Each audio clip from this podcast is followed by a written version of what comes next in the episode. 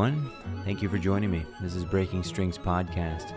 This episode is going to talk about recording.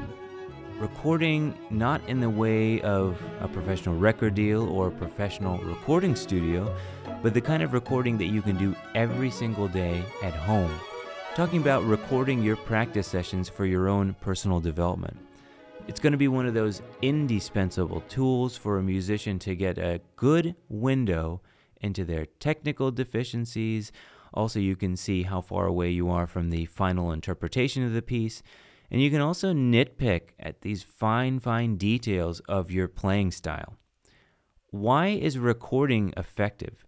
So, recording allows you to sit back, critique, and judge without being limited in the technique or the focus that it takes to make the interpretation sound really proper.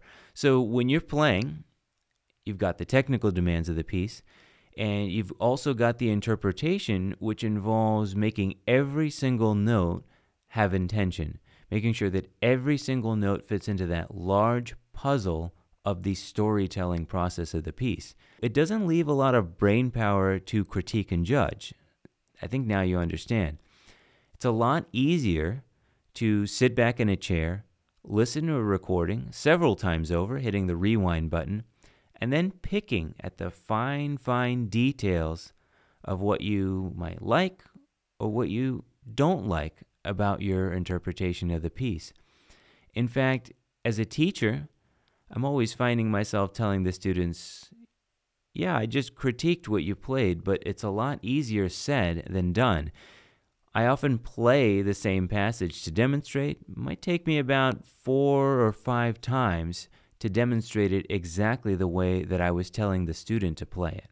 So let's get started and talk about how to get the most out of your recording at home. First, the device does not really matter. Just use whatever you have to start out with. Most smartphones and tablets these days do a very fine job of recording, and it's going to be more than enough for you to get the benefits. If you have a microphone, it could be a condenser or it could be a simple USB microphone, that's great. Handheld recorders are uh, also fantastic. You know, everything like that is going to get the job done. So, no matter the equipment you have, immediately get started. Don't delay. You don't need anything high end. It's also crucial to record yourself in the earliest stages of the piece, the first stages of the piece. I often hear students saying something like, ah, I don't want to record anything just yet. I mean, the piece doesn't sound good. Let me work out a few of the passages. This is actually the wrong approach. And this is exactly why you need to record. If it doesn't sound good, that's when you need to record. The reason is simple. If you wait until you think you've perfected the piece, you may end up wasting time playing in a way you're not even happy with. By recording yourself early on, you're going to be able to identify the areas that actually need improvement, and then you can make the necessary adjustments right there before you have invested too much time and effort into a performance that's essentially flawed because you're playing it in a way that you don't want in the end. You can also have a better connection between the way you think you sound and the way you actually sound. Sometimes we need to exaggerate certain areas. I often find myself thinking that I'm playing with loads of dynamics, for example, because in my head, I am hearing the dynamics. But when I record, it's quite flat. I got to tell you, the recording device is kind of going to be your best friend because it's extremely honest. It's brutally honest. And that is exactly the kind of friend you need if you want to develop into a good musician. If you're not able to complete a piece of music in a continuous performance, that's actually okay. And this is very common with like brand new pieces. I want to give you a little trick. You can actually use an editing software like Audacity or GarageBand and you can splice the piece together playing it in sections. Even though you're cheating a little bit, the technique is going to allow you to create a larger picture of the piece immediately.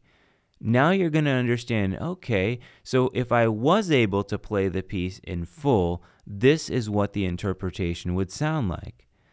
You can also focus on individual sections of a piece and play them in many different ways I highly advise that you experiment as you're recording. On that note, I want to point out that recording and listening is a excellent opportunity for play and exploration. Sometimes when we're stuck with a rigid approach in our practicing where we're doing repetition, slow practice, we're being really really careful with everything, it can really feel like only work and absolutely no play. Recording allows you to play around with the interpretation a little bit more. Here's an exercise that I've done. I've taken a piece and played it three different ways, very different ways. For example, Bach's Prelude BWV 999. It exists both for keyboard and it's a lute piece. Guitarists often play it. So it has no tempo marking, and it's essentially just a set of arpeggios that go for the entire prelude. So you can play it very slowly, moderately, and very quickly. And all three work, in my opinion. What changes is the way that you use vibrato, and certain inflections are just not going to work across all three tempos. So, what you get is three different tempos and three very, very different Bach preludes. I found this exercise to be really, really valuable. It really opened me up. And actually, when I chose the final tempo, the different extremes of uh, tempos that I played with had a huge influence on the final product. So I actually got ideas from all three different interpretations when I made my final interpretation of the piece. On a final note, integrating recording into your practicing is going to be a change of mindset.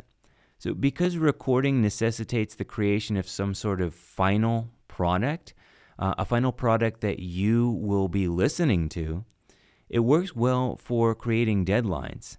Creating deadlines and meeting them is very important for a musician.